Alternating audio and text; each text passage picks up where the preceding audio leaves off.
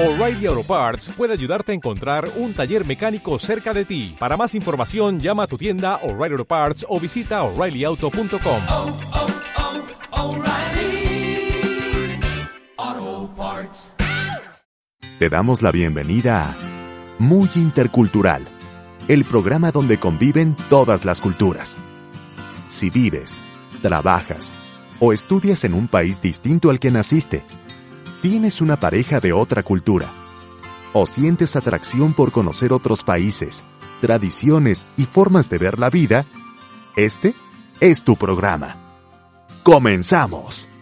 Muy Intercultural. Bienvenidas y bienvenidos a Muy Intercultural. Soy Clau Salcedo y les agradezco de todo corazón que me acompañen en un episodio más. Con motivo del Día del Hombre que se celebra en algunos países como Colombia, que es el 19 de marzo, en Honduras y Bolivia, y del Día del Padre que se celebra en España, en Portugal e Italia, nuestra querida psicoterapeuta Irene del Valle me propuso abarcar un tema muy ad hoc con ello sobre la masculinidad en el extranjero. Para ello, antes de grabar este podcast, hicimos una encuesta breve a más de 60 hombres sobre este tema. Y es que no podríamos hablar de ello sin su voz y opinión. Antes de arrancar con nuestra charla del día de hoy, voy a presentar a Irene como se merece. Ella es mexicana, migrante, viajera, psicóloga y psicoterapeuta, especialista en parejas, problemas relacionales y en procesos psicológicos derivados de la migración.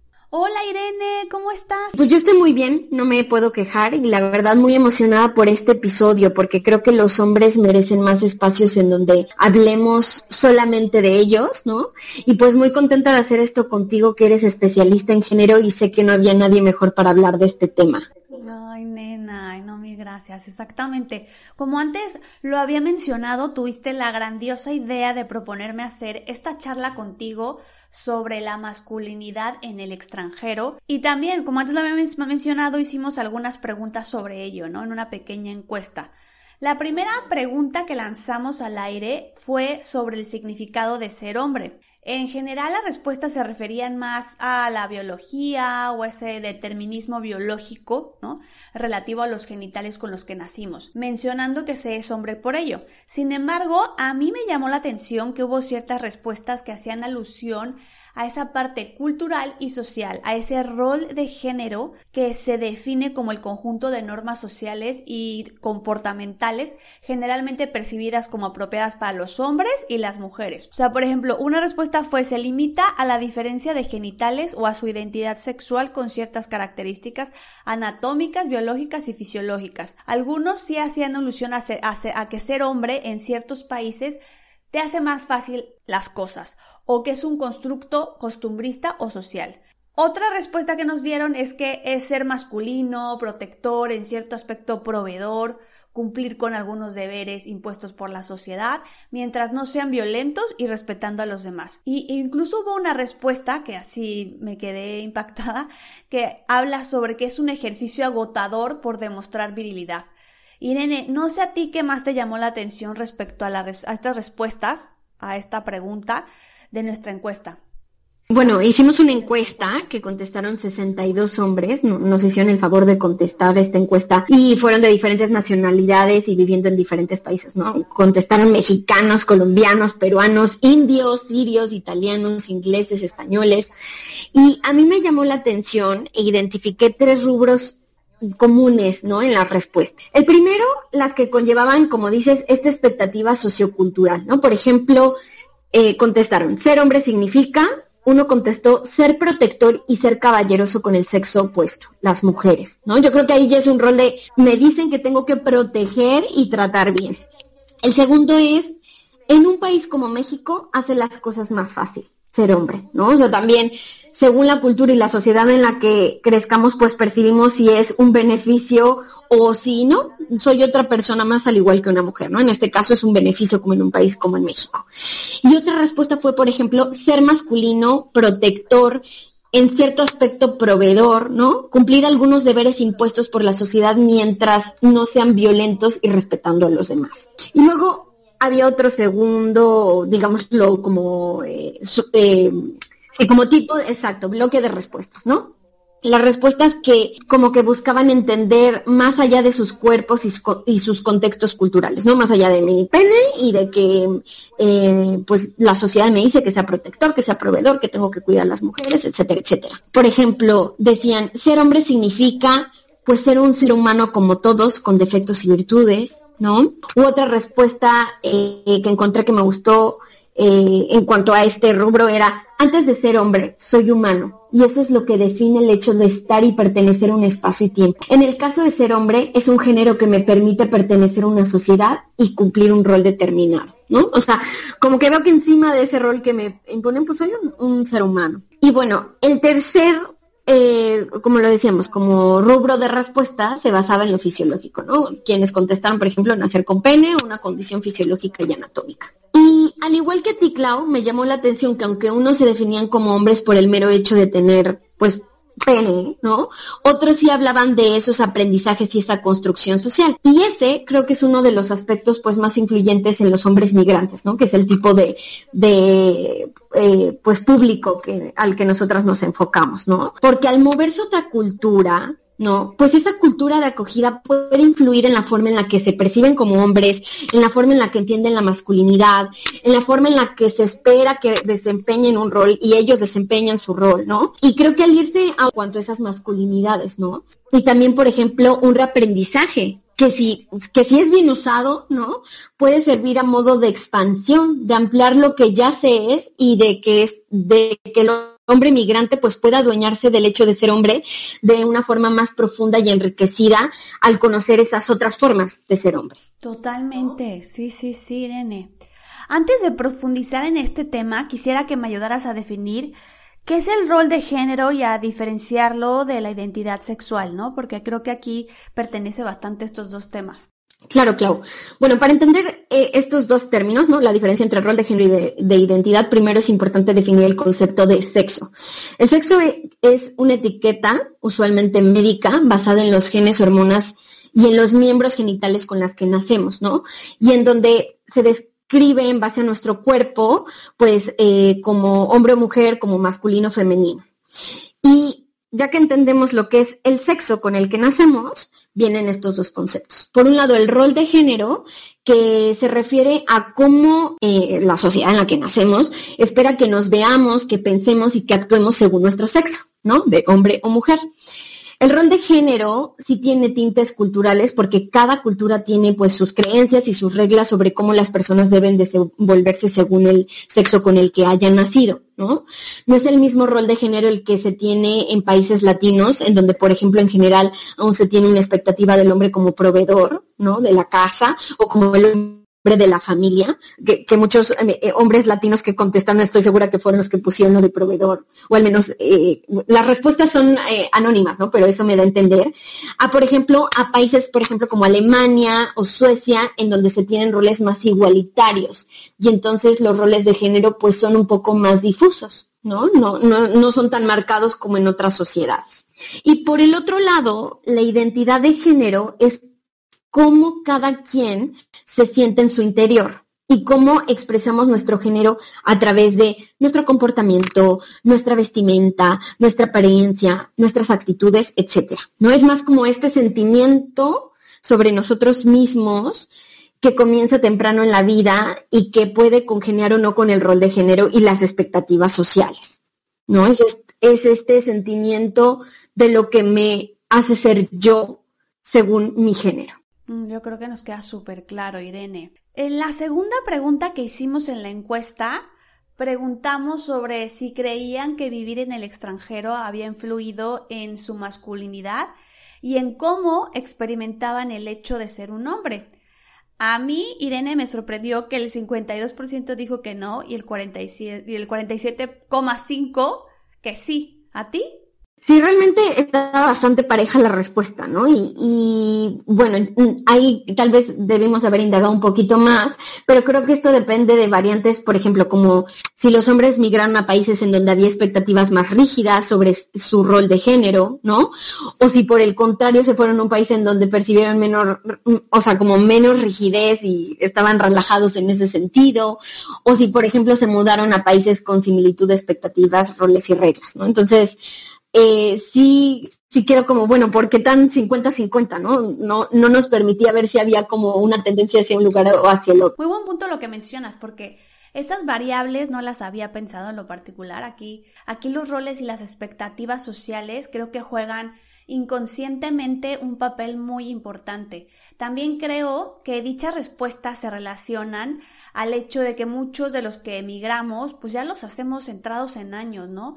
Entonces, con nuestra identidad social ya formada, eh, o eso es mínimo lo que creemos, ¿no? Queremos pensar, por lo que pensamos que poco influirá en nuestra identidad y conducta la nueva sociedad o cultura o país de acogida. Claro, sí, Totalmente. Y también puede ser eso, o sea, yo creo que ser hombre, al menos en los términos que demanda la cultura, no es tan fácil. Pero claro, a más pasa el tiempo, los hombres ya se han ido definiendo más. Sí, sí, sí, es lo que dice que pasa igual con que te vas volviendo más viejito y entonces todas tus manías o todas tus obsesiones como que se agudizan. La tercera pregunta que hicimos, Irene, fue sobre si creían que fuera diferente ser hombre en su país de origen a que a, en su país de acogida, ¿no?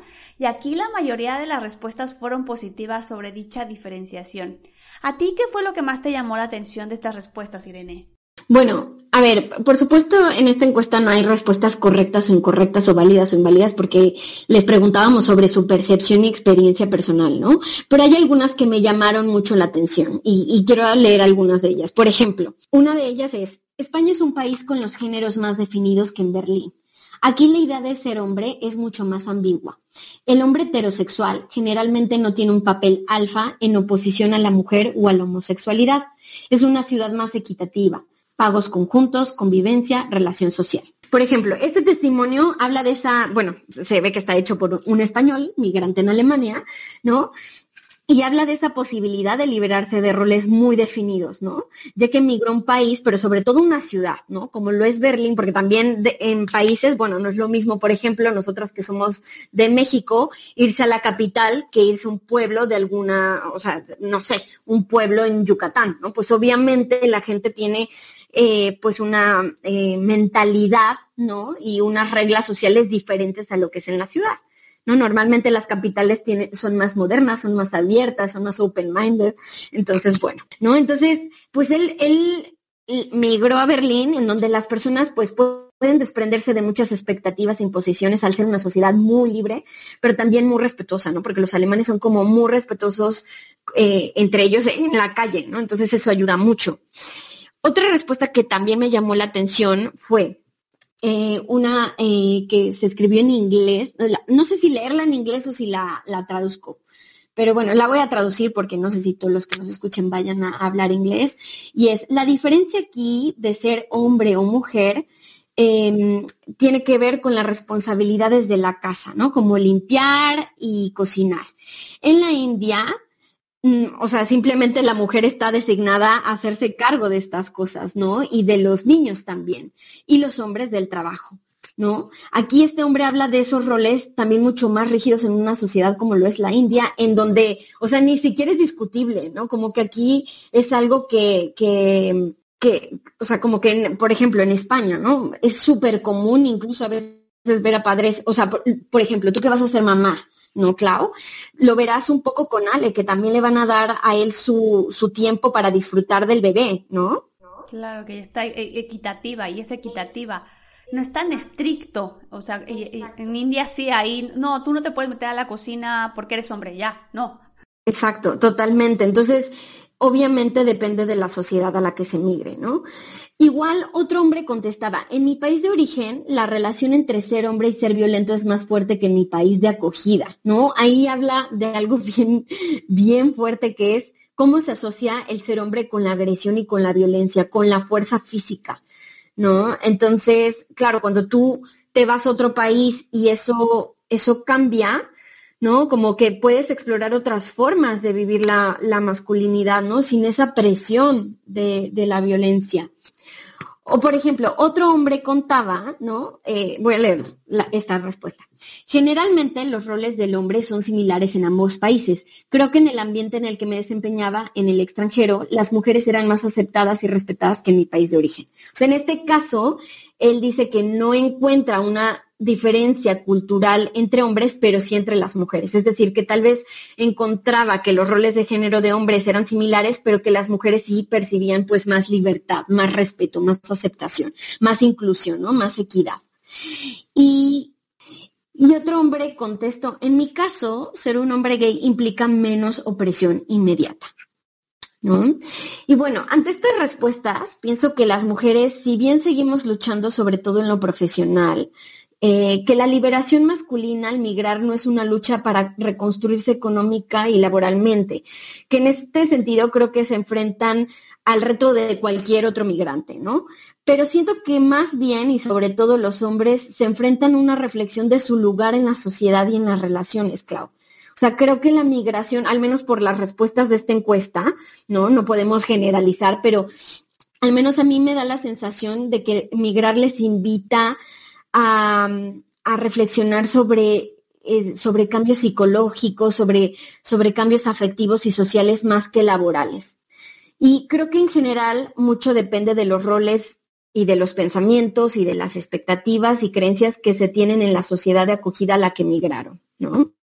Sí, sí, sí, totalmente. Definitivamente creo que migrar es algo que te lleva a una reflexión, autorreflexión sobre tu propia identidad y entonces puedes llegar a, a, este tipo de autoconcepciones, ¿no? De, de, hombre, de mujeres, en masculinidad, en feminidad, incluso mostrar los cambios históricos e influencias socioculturales de un país o de una región específica. Y en, en este mismo eje, yo estuve investigando un poco, tampoco era la audiencia que, que me lo sé todo, ¿no? Pero hay un psicólogo y un escritor muy famoso, por lo menos en la comunicación intercultural, que escribió una famosa, su famosa teoría de las dimensiones culturales para identificar los comportamientos culturales de cada grupo y ayudarnos a mejorar nuestra comprensión entre estas culturas, ¿no? Esta teoría presenta seis dimensiones culturales. Ya en otros programas hemos hablado que hay ciertas culturas que son más individualistas, otras que son más colectivas, pero aquí me gustaría enfocarme en una de las dimensiones que menciona este psicólogo, que habla sobre que ciertas culturas son más masculinas y otras más femeninas, ¿no? O sea, este hizo como un estudio totalmente longitudinal y a través de los años y transversal, ¿no? Y Hofstede denomina esta dimensión masculinidad-feminidad y hace hincapié en que las culturas femeninas enfatizan la cooperación, el apoyo social, como la expresividad, la creatividad, mientras que las masculinas enfatizan la competición, las recompensas materiales, el éxito, el éxito laboral, por ejemplo. El psicólogo Hofstede también encontró que en los países masculinos hombres y mujeres eran más diferentes de acuerdo con los roles de género tradicionales que en los países femeninos, ¿no? Aquí hay como más diferenciación. Y en los países más femeninos pues eran más parecidos, ¿no? Como más igualitarias las cosas. Entonces, según su perspectiva, ¿no? Tenemos que hay ciertos países más, más masculinos en donde, se, en donde se destaca como el logro, ese materialismo, la competición que ya había mencionado, mientras que en los países más femeninos se destaca el compartir afectivo, esa expresividad emocional, la calidad de vida, la armonía interpersonal, ¿no? Por ejemplo, él citaba que entre los países que descubrió que eran más masculinos tendría, tendríamos a Japón o México, ¿no? En su caso. Y países más femeninos son los países escandinavos o los Países Bajos, ¿no? Con ello, definitivamente creo que es muy distinto ser hombre de acuerdo a la sociedad de cada país. No sé, Irene, si estés de acuerdo conmigo, con esta teoría o quieras agregar tú algo. Bueno, yo la verdad no había escuchado esta teoría este, pero me hace total sentido y esto, ¿no? El tema de las fuerzas masculinas que tienen algunas sociedades y las fuerzas femeninas que tienen otras sociedades. Solamente agregaría que sí, que, que creo que hay países y sociedades que mantienen ciertas características de masculinidad tradicional, que son, por ejemplo, la desigualdad, ¿no? En donde hay una inequidad en el poder, eh, o la competitividad en donde los hombres tienen que estar constantemente, y ya no solo los hombres, ¿no? Una sociedad competitiva también pone a las mujeres a este, estar constantemente demostrando sus capacidades y estar buscando cierto estatus, o por ejemplo la agresividad, ¿no? En donde parece que ser hombre es igual a ser agresivo y violento, o que las mujeres para sentirse mujeres seguras y empoderadas tienen que ser mujeres agresivas y violentas, ¿no? Em, o los roles de género, en donde los hombres solo pueden ser y actuar de determinada manera y las mujeres también, ¿no? Entonces, yo agregaría esas otras, digámoslo, características de la masculinidad tradicional y también creo que otras sociedades pues apuestan por las nuevas masculinidades y las masculinidades alternativas, ¿no?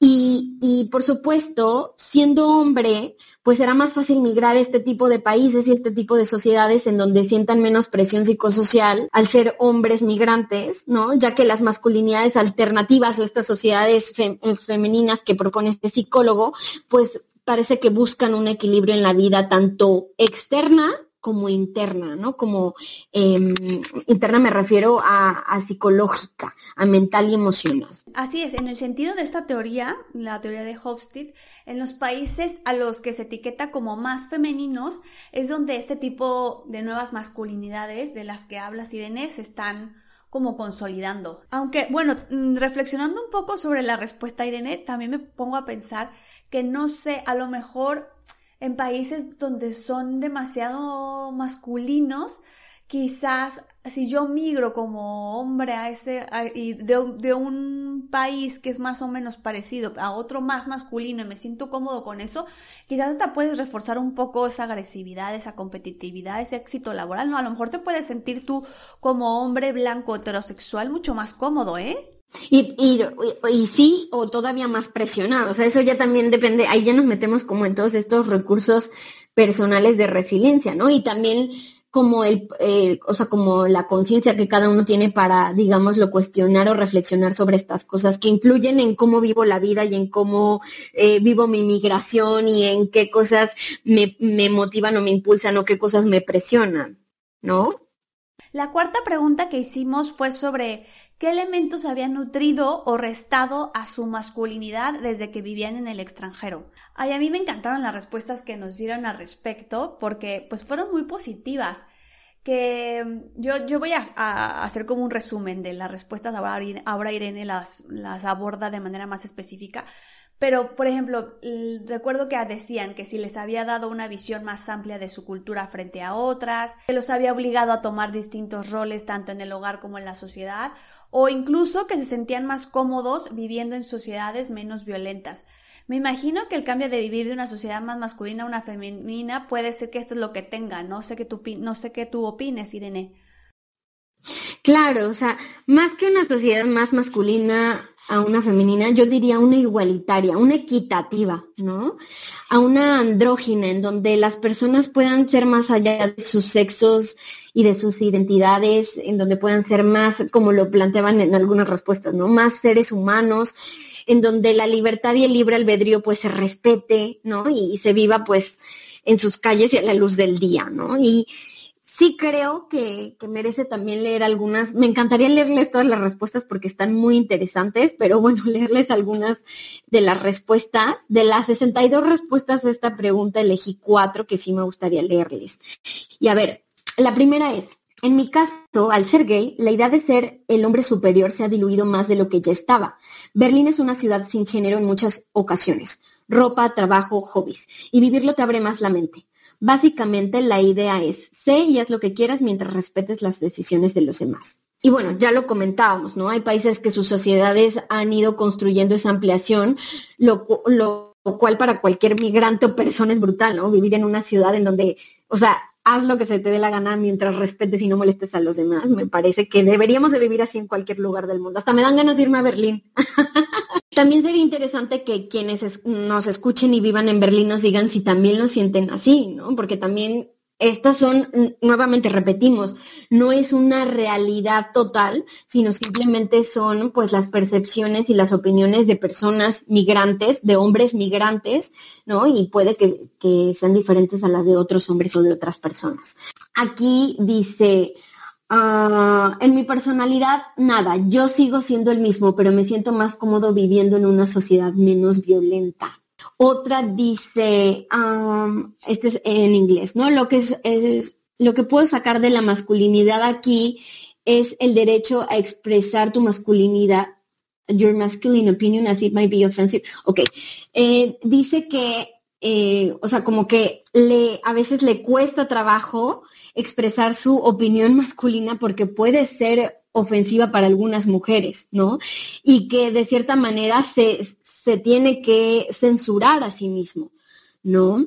Eh, de lo que normalmente, por ejemplo, diría en su país, porque en el, en el de acogida sería pues ofensivo decir lo que él podría pensar. Entonces, por ejemplo, es alguien que viene de una sociedad pues más masculina, menos equitativa y viene a una que le hace decir, hey, este es el límite, esto no es correcto, ¿no? Y bueno, la última que les quiero leer es esta.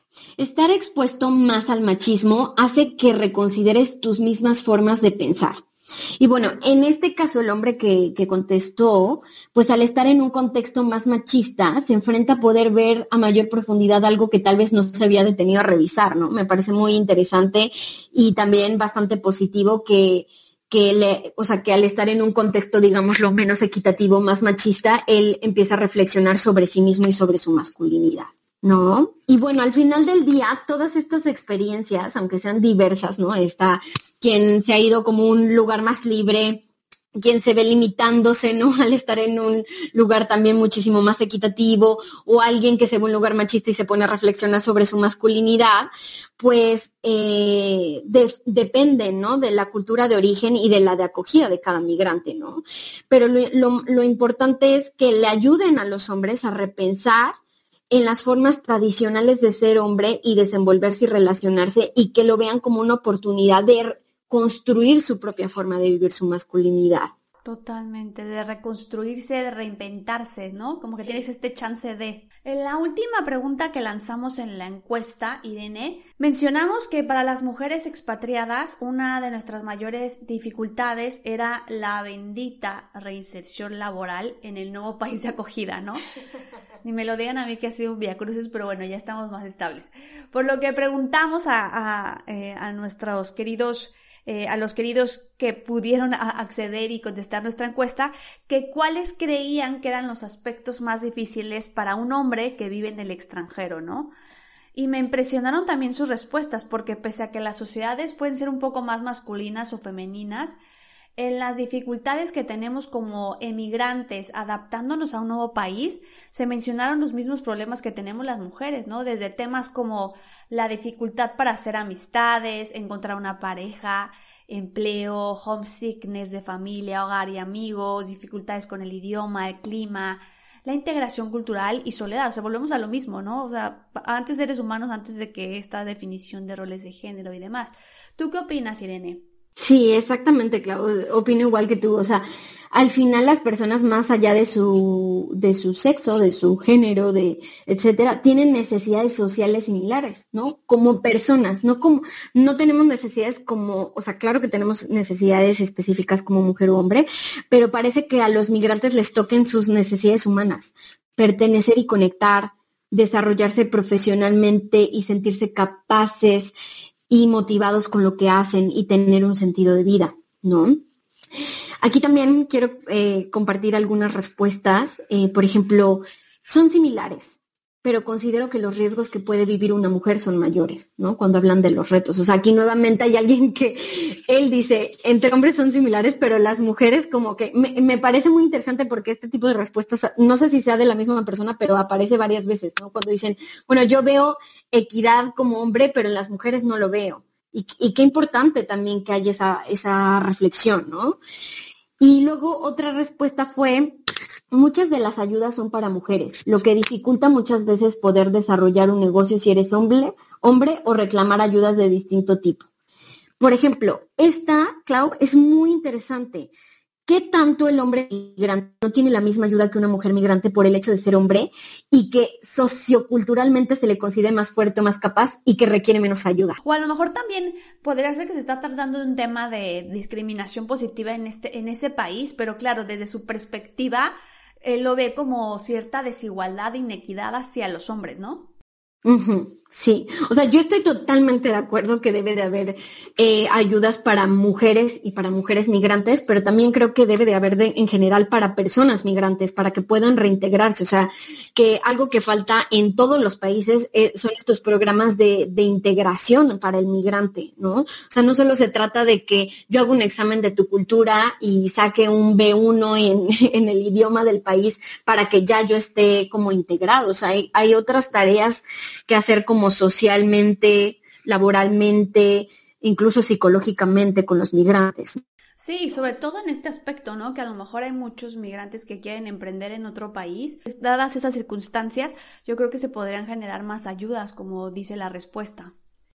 Sí, totalmente, sin importar si es hombre o mujer. Y bueno, otra respuesta también eh, que, me, que me llamó la atención fue, en mi caso lo mismo, la reinserción laboral, ya que estoy dependiente de los procesos jurídicos y administrativos para hacerlo de manera legal y convalidar mis estudios. Tengo la suerte de que mi mujer ha asumido el rol de, pro, de, proveedor por el tiempo que sea necesario, aunque es difícil al inicio aceptarlo por las costumbres que se nos han inculcado, que se es menos hombre si, si la mujer provee, ¿no? O sea, aquí habla de, bueno, la reinserción laboral y que toca un tema de mí como proveedor, ¿no? De estos estereotipos y de estos roles de género, de, de lo que se espera y que no sabemos si su mujer en qué país está o qué, pero me queda claro que, a, o sea, al menos tiene esta idea más equitativa, ¿no? De, bueno, mientras tú te, te vayas eh, como integrando, yo puedo hacerlo de mientras, no pasa nada, ¿no? Ya lo haremos los dos. Y, y que no estaba acostumbrado, ¿no? Yo por lo que leíste de la respuesta, quizás este, este hombre venía de un país un poco más machista y se mudó a uno más igualitario, donde hasta él mismo le sorprende, ¿no? Pero bueno, que se abre y prueba porque le toca, en lo que sí. se adapta. Claro, porque dice, tengo la suerte, ¿no? De que mi mujer ha asumido ese rol. Y, y claro, vengo de una costumbre que, que, dice que soy menos hombre si mi mujer es la que me provee, ¿no? Y para él seguramente es un salto, es un salto de, de esto que yo, que creo que es el objetivo de esto, ¿no? De ampliar la masculinidad y decir, esto no me hace menos hombre. Yo soy una persona y estoy aceptando la ayuda y el apoyo que me está queriendo dar mi pareja. Ya está, ¿no?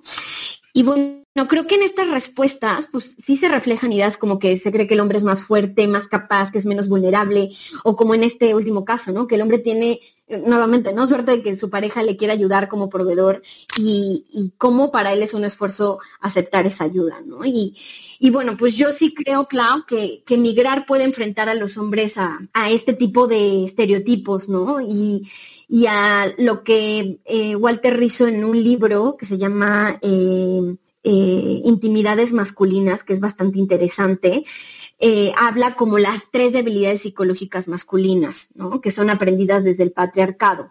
Y él dice, bueno, estas debilidades eh, psicológicas masculinas son que los hombres no pueden tener miedo, que los hombres no necesitan ayuda y pueden solos, ¿no? Como esta obviamente es una idea errónea que por supuesto los aísla y les impide conectar, porque entonces ellos, yo tengo que poder solo, y que los hombres tienen que ser exitosos, y eso lo logran a través solamente del hacer y el poder, ¿no? De un trabajo, de una carrera exitosa, del dinero, de sus posiciones. Y estas tres expectativas, pues son totalmente disfuncionales, irracionales, y, y es, son muy fuertes porque les quita su derecho de ser vulnerables, como todo ser humano, ¿no? Como, como seres humanos que son. Les quita el derecho a pedir ayuda, a sentir miedo, a cometer errores, les quita el derecho a ese proceso de adaptación a una nueva cultura, ¿no? Y les pone ante una presión inmensa, eh, sobre todo al otro lado del mundo, ¿no? De lograr y tener ya, ¿no? O sea, yo sí creo que los enfrenta mucho como este tema de tengo que ya reintegrarme y me tiene que ir bien y mucho miedo, por ejemplo, al fracaso económico también.